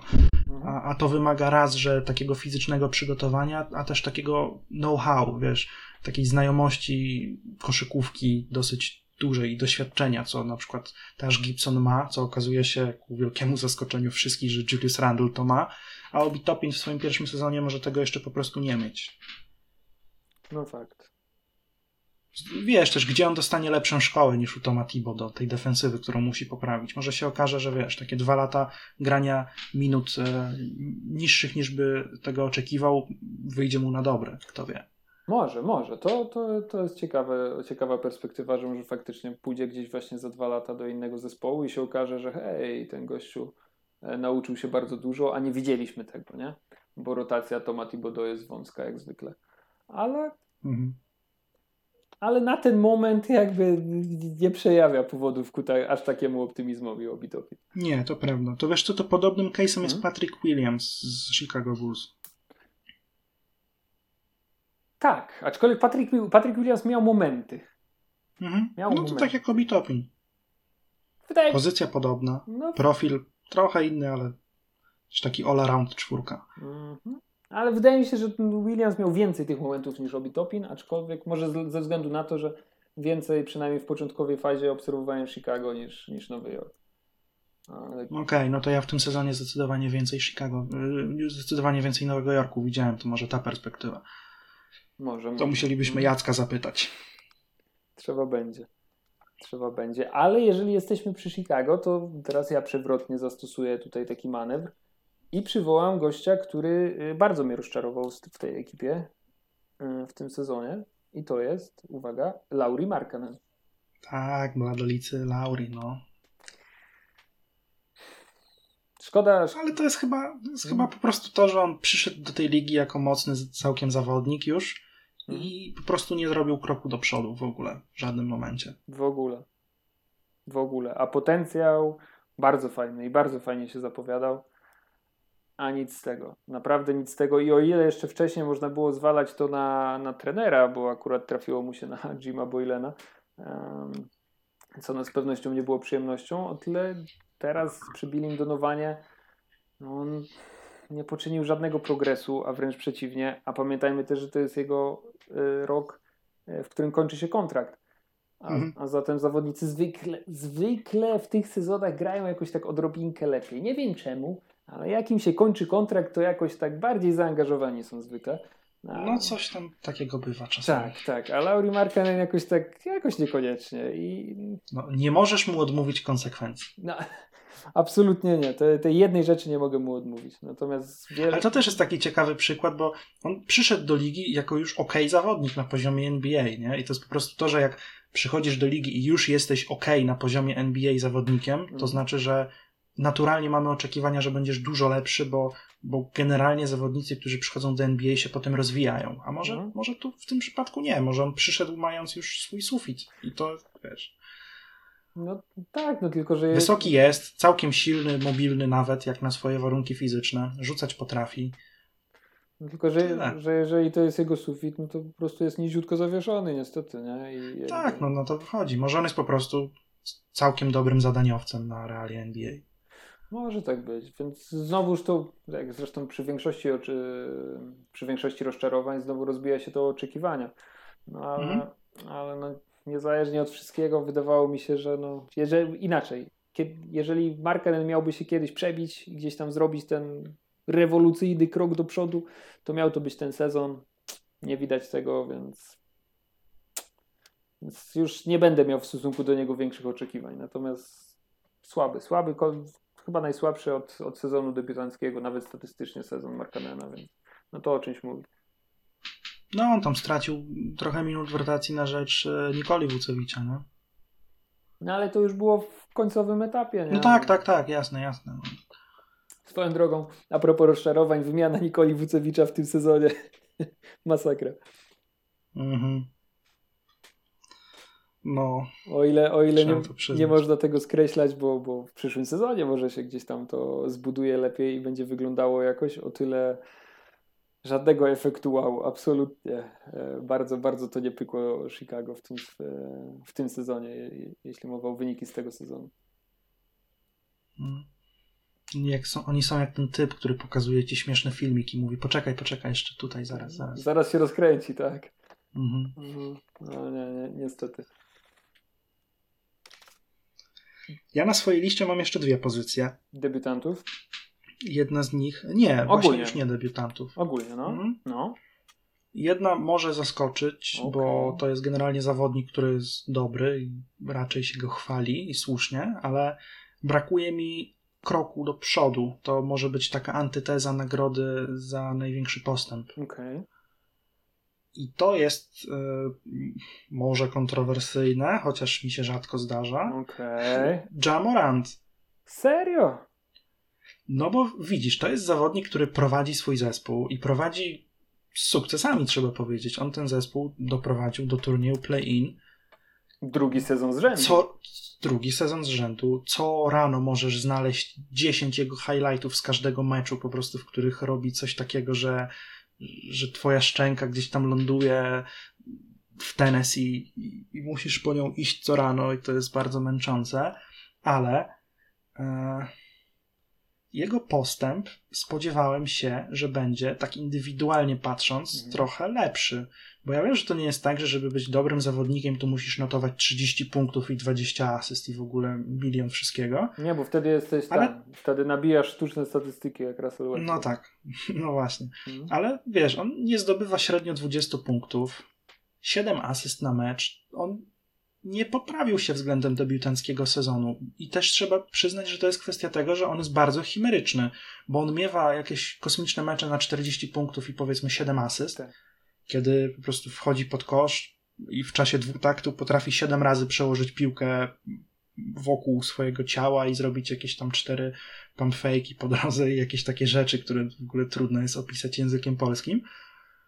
A gra mecze, gdzie zdobywa, nie wiem, 4 punkty i 5 asyst. I paradoksalnie to są wciąż okej mecze Ja Moranta, w których, wiesz, ofensywa polega na tym, że on ją rozprowadza, że tak, on ściąga uwagę obrońców, że on wie, gdzie do kogo podać, mimo że to nie zawsze są z tego asysty. To, wiesz, fajnie by było liczyć na przykład asysty 2. stopnia w NBA. Tak, hokejowe tak zwane.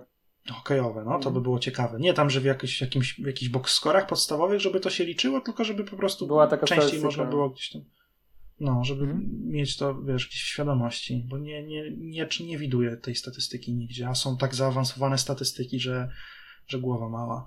I liczyłem, że Ja Morant zrobi krok do przodu, taki, wiesz, że wejdzie na taki poziom, może nie all NBA team, ale gdzieś zbliżony, nie? Mhm. Myślałem sobie, że ten debiutancki sezon mógł być taki chimeryczny, bo on jednak tam, wiesz, 20-letni chłopak od razu przyjmuje stery zespołu. Jasne. No to nie można mieć oczekiwań, że będzie regularny, no ale drugi sezon już oczekiwałem, że nie będzie tych meczów na 4 punkty i 5 asyst. Tak, że już... Albo, że będzie ich mało, że będą się zdarzać sporadycznie, a to jest tak, wiesz... A to się mimo wszystko zdarza, tak. To jest fakt. Jakie są 4 punkty i 5 asyst, to już jest na przykład tylko 7 highlightów z jego akcji, nie? A nie 15, to fakt. 2 rzuty i 5 asyst to jest, no to już więcej nie wykręcisz z tego highlightu. No fakt. Przede wszystkim a propos rzutów Ja Moranta, no to kilka z nich mógłby sobie w meczu odpuścić, szczególnie tych takich z załuku, bo on wciąż nie jest dobrym strzelcą, on jest gorszym strzelcem niż w zeszłym sezonie, to też jest to. No właśnie. A tych trójek oddaje więcej, całą jedną więcej na mecz i no czasami to wygląda naprawdę źle, naprawdę część tych rzutów mógłby odpuścić z korzyścią dla drużyny. Tam też jest taki problem, że gdzieś tam to nie powinno mieć wpływu na to, jaką wygląda w drugim sezonie, ale gdzieś tam ta ofensywa jest bardzo mocno oparta na nim i to też może gdzieś tam wpływać na tą jego skuteczność. To, że nie ma Jarena Jacksona juniora obok siebie przez większą część sezonu, że nie ma zbyt wielu broni w ataku Memphis poza tym, co wymyśli Ja Morant, na pewno na skuteczność nie pomaga, ale zgodzę się co do tego, że ten jego drugi sezon jest niezadowalający, aczkolwiek ciężko jest jakoś mocno go krytykować, no bo Memphis, które... tak, bo to jest świetny koszykarz, nie? Który prowadzi zespół do dobrego wyniku i gra dobrą koszykówkę, tylko znowu oczekiwania. No właśnie, tylko też brakuje takiego, nie chcę powiedzieć efektu wow, no bo kto w tej lidze ma większy efekt wow niż Ja Morant? Nikt. Oczywiście, natomiast brakuje czegoś takiego, wiesz, że nie wiem, Memphis zaliczy jakąś serię 5 spotkań z rzędu dzięki świetnej grze Ja Moranta i w ogóle. Jakiegoś takiego momentu, gdzie on, wiesz, będzie na ustach jako... I brakuje najzwyczajniej. Jako potencjalny zawodnik tygodnia, miesiąca, coś takiego. Gdzie właśnie, tak jak mówisz, tych liczb troszkę brakuje u Ja Moranta i... Przecież gdyby on notował nawet średnio, powiedzmy, 20, 10, 5, to przy tym, jak on wygląda, to on by był w tych dyskusjach wszystkich tam wow, wysoko, a nie mówi się jakoś dużo Ja Morant. No, gdzieś tam spadł niżej w notowaniach. Ale powiem Ci tak, zobaczysz, że w trzecim sezonie będzie o klasę lepiej i ta nierówność u niego zniknie, ponieważ i tutaj piję też do nazwiska, które ja mam na liście, na które na pewno zwróciłeś uwagę, ponieważ mam taką teorię, że wielu zawodników, nawet tych dobrych, tych bardzo dobrych, w tym drugim sezonie napotyka na taką realną ścianę. I niektórzy radzą sobie lepiej, niektórzy gorzej, ale w ostatnich latach chociażby Jason Tatum, przecież ten drugi jego sezon to był mocny zjazd, nie? I później w trzecim już ustabilizował formę na pozycji lidera Bostonu, ale w drugim też wszyscy się spodziewaliśmy, że on tam zrobi krok do przodu, a on tak troszkę lekko się wycofał, wyglądał po prostu gorzej. I drugi taki zawodnik, który w zeszłym sezonie był bardzo fajny, a w tym jest bardzo niefajny, to jest Tyler Hero. To właśnie chciałem zrobić żart, że mam takie 4-członowe akurat na liście, że Duncan, Tyler, Robinson, Hero, ale może dobrze, że tego uniknęliśmy. To też jest tacy kandydaci do antynagrody Most Improved.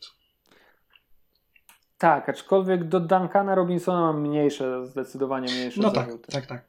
On tam mimo wszystko gdzieś tam przy tej swojej ograniczonej roli... ale wiesz, z czego to wynika, że mamy mniejsze zarzuty do niego. Jego rolą nie jest gra na piłce, a kiedy grasz na piłce, to, że ci słabiej idzie, jest bardzo eksponowane. Bardziej widoczne, dokładnie, od razu się rzuca w oczy. Plus też statystycznie Duncan Robinson nie wygląda wiele gorzej niż w zeszłym sezonie. Nie, on wciąż jest okej. No więc... Więc tutaj troszkę mniejsze, ale też na pewno nie podtrzymał tego poziomu z zeszłego roku. Natomiast Tyler Hero, to nie chcę powiedzieć fatalnie, bo znowuż to też nie można przesadzać, ale gorzej. Zwłaszcza, że on to wystrzelił znikąd, nie? Tak. Gdyby nie poprzedni sezon, to tak. Powiedziałbyś o tym, że jest naprawdę niezły zawodnik na 15-5.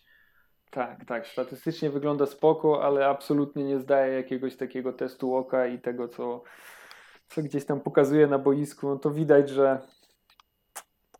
że nie czuje się najpewniej, widać, że wygląda gorzej niż w zeszłym sezonie. Znowu kwestia oczekiwań. My widzieliśmy po prostu fantastyczną drużynę Miami Heat, a widzieliśmy w tej drużynie dwóch młodych bardzo zawodników, którzy grają zdecydowanie powyżej oczekiwań i uznaliśmy, że skoro na przestrzeni całego sezonu, playoffów, finałów grają na takim poziomie, to te oczekiwania powinny być właśnie gdzieś tam wysoko. A tu nie wszystko się zgrało. Grają trochę słabiej, nie zrobili kroku do przodu i kiedy stoisz w miejscu, to się cofasz. Dokładnie, plus na pewno nie pomaga w odbieraniu jakby wartości tych zawodników motyw Jamesa Hardena i jego transferu, nie? I tego, że Miami rzekomo powiedziało, że nie, Tylera Hero wam za Hardena nie damy. I wszyscy znacznie większą uwagę zaczęli zwracać na to, jak gra Tyler Hero i wszelkie jakieś takie jego... Łącznie z nim samym podobno. Tak, i wszelkie jakieś takie jego niepowodzenia jakby zostały wyniesione do większego poziomu niż zwykle i niż chyba powinny być.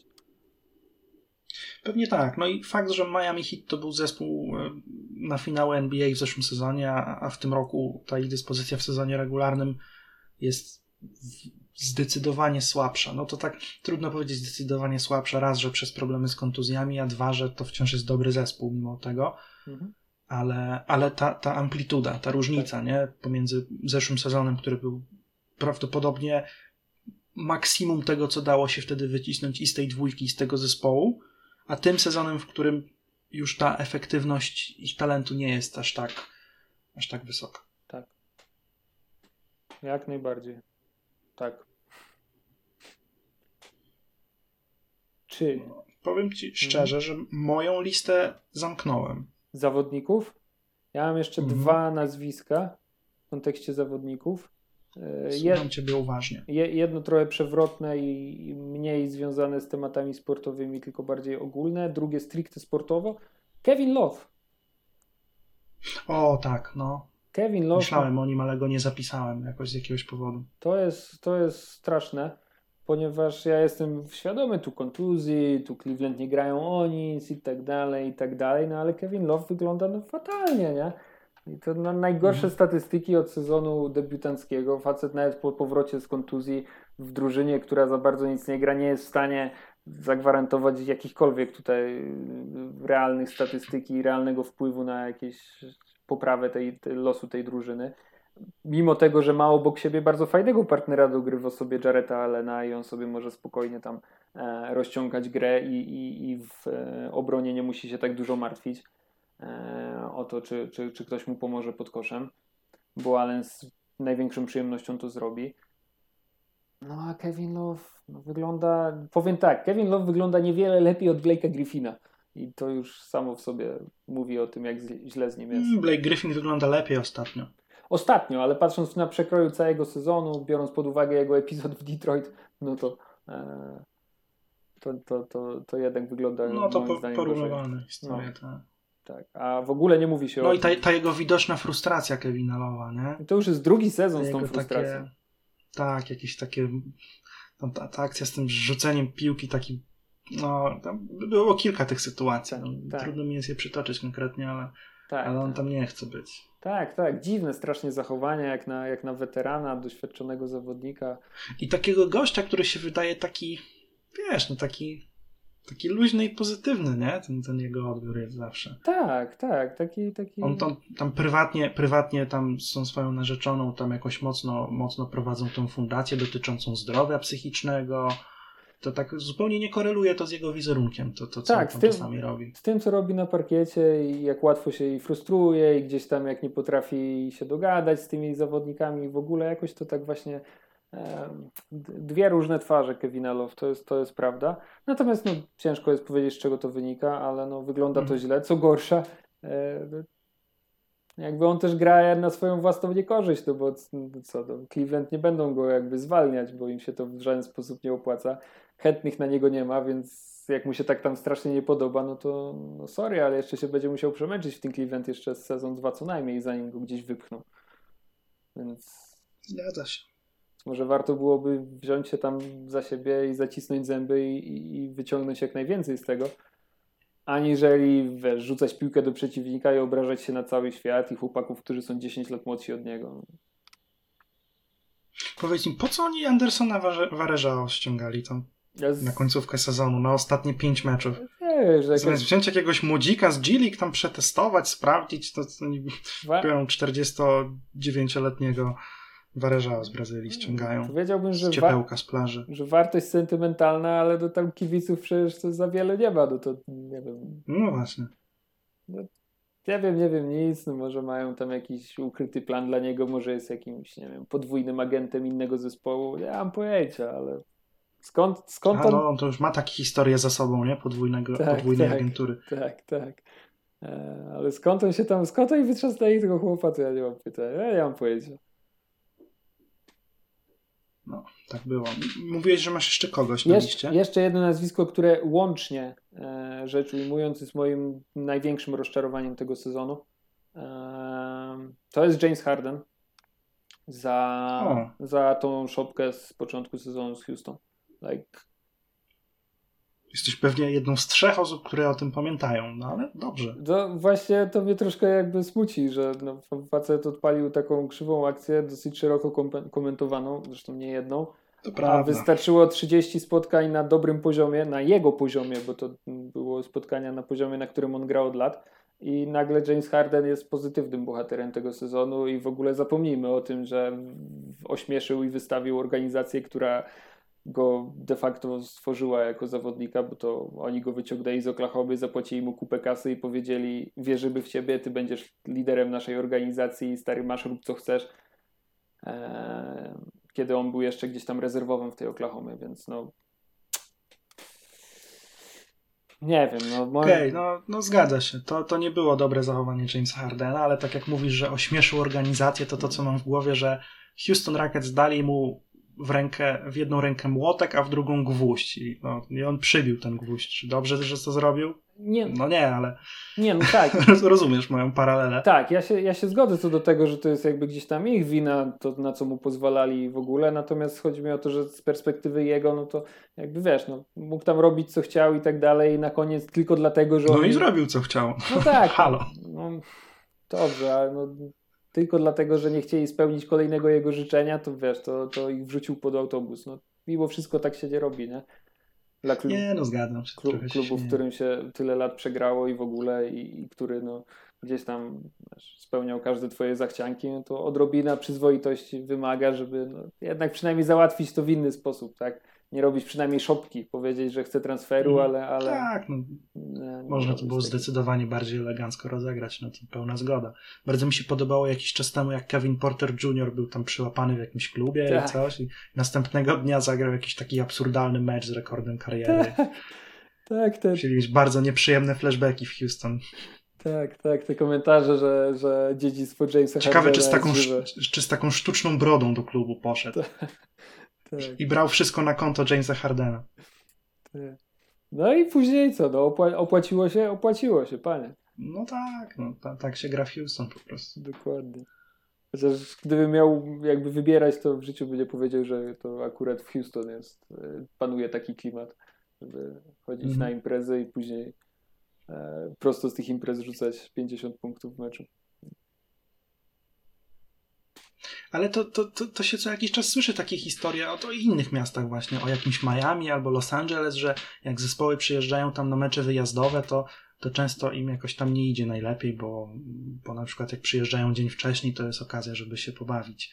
No. Ja myślę, że należałoby jakoś zakumulować jakieś takie naprawdę szerokie statystyki z meczów wyjazdowych w tego rodzaju miastach i sprawdzić, czy powiedzmy na przekroju tam, nie wiem, jaka próbka by była reprezentatywna, 30 sezonów ostatnich, czy mecze wyjazdowe w imprezowych miastach rzeczywiście są wyraźnie słabsze?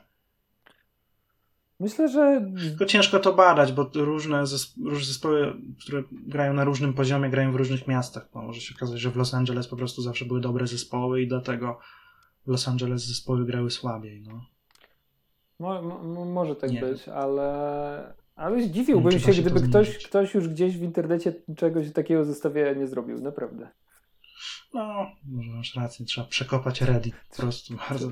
Trzeba przeszukać, tak. Ale to też jest wyznacznik, że jeden z powodów, dla którego nie ma wciąż klubu w Las Vegas, moim zdaniem.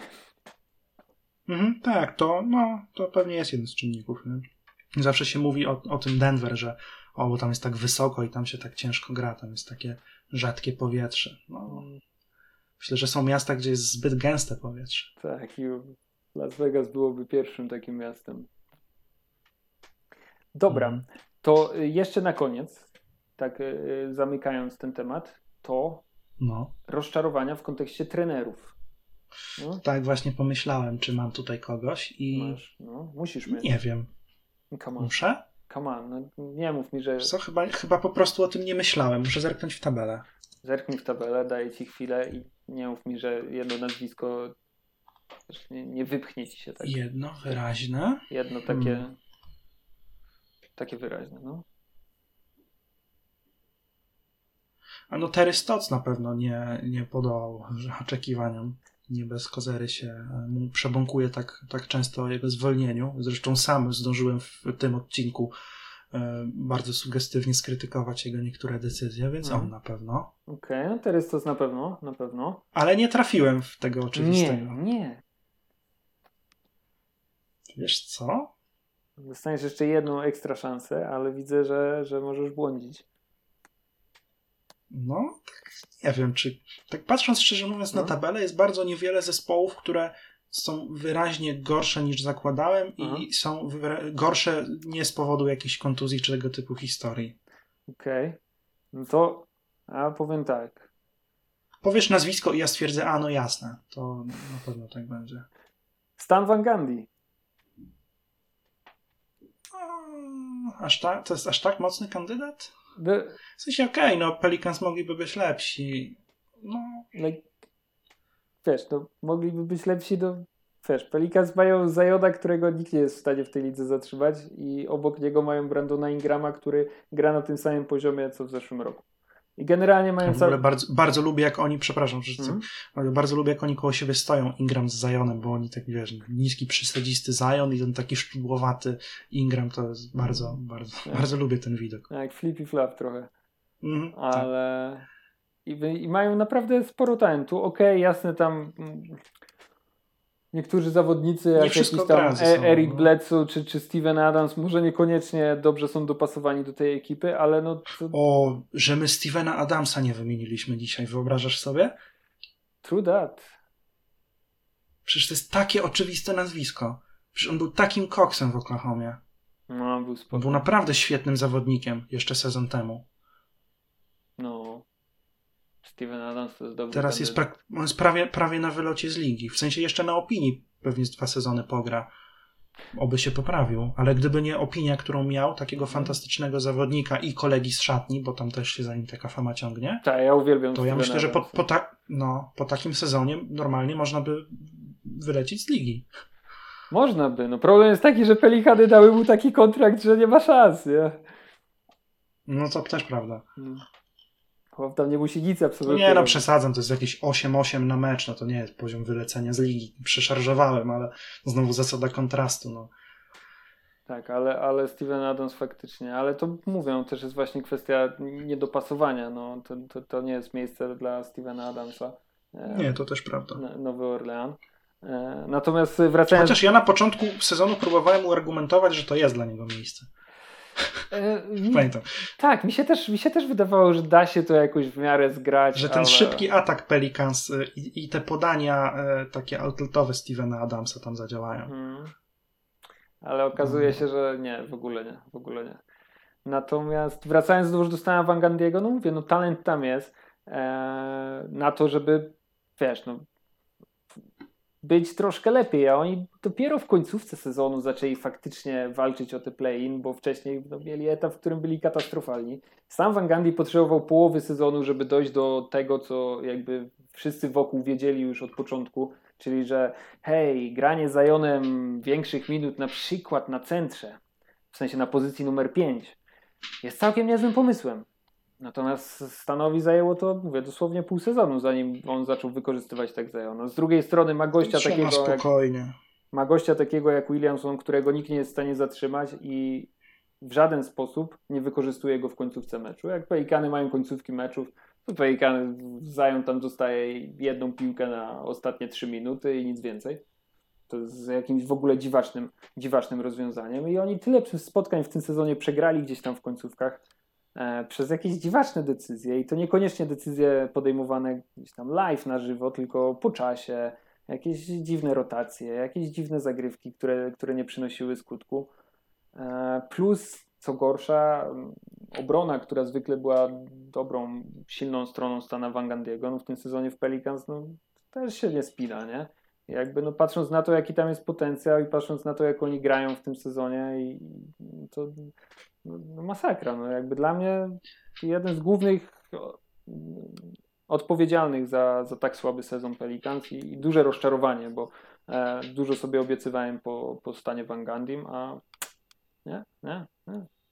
Wyglądają bardzo źle. Okej. z jednej strony myślę sobie, że wszystko, co powiedziałeś, jest w jakiś sposób prawdą, ale z drugiej strony od ilu zespołów, które są przed nimi, oni mogliby być lepsi? Od Spurs na pewno. Od Warriors. Od Grizzlies? Pewnie tak. Od Warriors? Spoko. Okej. Może. No to są już 3 pozycje do góry. No to jest trochę. Okej. No, nie, Pelikany mówię. No nie, no rzeczywiście, no zagrali poniżej możliwości, to na pewno. Poniżej możliwości, mówię, wydaje mi się, że duża wina akurat w tym wypadku leży po stronie Stana. Co mnie smuci bardzo, bo objawił się jako bardzo fajny, bardzo lubiłem słuchać meczów z jego komentarzem, bo on tam bardzo fajnie wychwytywał różne zagrywki czy zmiany. Tak, on jest świetnym ekspertem. Tak. W ogóle uwielbiam, jak on, zdarza się, że jest gościem na przykład w podcaście Zaka Lowe, to jest jeden z lepszych odcinków z nim. Tak, więc bardzo mi się podobał i z tego też względu mówię, kurczę, no jakby fajnie, że wrócił do ligi, fajnie, bo widać, że goś się zna, a tutaj się okazuje, że no coś może troszkę, może to być kazus trochę Toma Thibodeau w Minnesocie, że Stan Van Gundy troszkę nie poszedł z duchem czasu i trzyma się rozwiązań, które przynosiły mu sukcesy, wiesz, tam te 10 lat temu. No, ten Thibodeau w Minnesocie to im akurat dał play-offy, nie? Nie, no tak, chodzi mi o to, że jakby gdzieś tam z czasem widać było jakieś archaiczne rozwiązania i w ogóle, i to, co rozmawialiśmy ostatnio, że Tom Thibodeau wrócił po tej przerwie do Nowego Jorku i widać realne zmiany w jego podejściu do koszykówki, nie? I obawiam się, że ze Stanem Van Gundy może być też trochę tak, że on się trzyma troszkę jakichś starszych, archaicznych już rozwiązań i potrzebuje czasu, żeby się zorientować, że to nie działa. No pytanie, czy będzie miał na tyle czasu, nie? Tam ten kontrakt jest chyba 4-letni, więc spoko, ale no, czy wcześniej ktoś go nie odpali. Dobra, długość kontraktu trenera to jest, wiesz... W ogóle nie ma znaczenia. Co to oznacza w zasadzie? Nic. To jeśli chodzi o trenerów, to głównie tyle. No wiadomo, że brat Stevens nie wykonuje najlepszej roboty w tym sezonie, ale... No tam też jest dużo problemów, to też jest wielopoziomowy. Tam tak, też... Danny Ainge nie pomaga mu ani w trakcie off-season, ani w trakcie trade deadline. Też nie jest łatwo. To fakt. No ale tak z trenerów, no to nie. No, największym pechowcem na pewno tego sezonu jest Steven Silas. Współczuję temu gościowi strasznie, bo... On trochę podpisywał kontrakt na co innego niż dostał, nie? No, dokładnie. I najgorsze jest to, że zobaczymy, bo jeżeli tam w Houston go zatrzymają i nie będą zbyt pospiesznych decyzji podejmować, no to może gdzieś tam się odbije, ale może być tak, że za chwilę drugi słabszy sezon, ktoś tam w Houston stwierdzi, że może zmieńmy kierunek i Steven Silas z roboty życia... Nie do końca z jego winy dostanie, wiesz, wilczy bilet, nie? No, zwłaszcza, że wiesz, tam kilku tych zawodników gra tak fajnie, że wydaje się, że to tam jakiś potencjał w tym trenerze jest.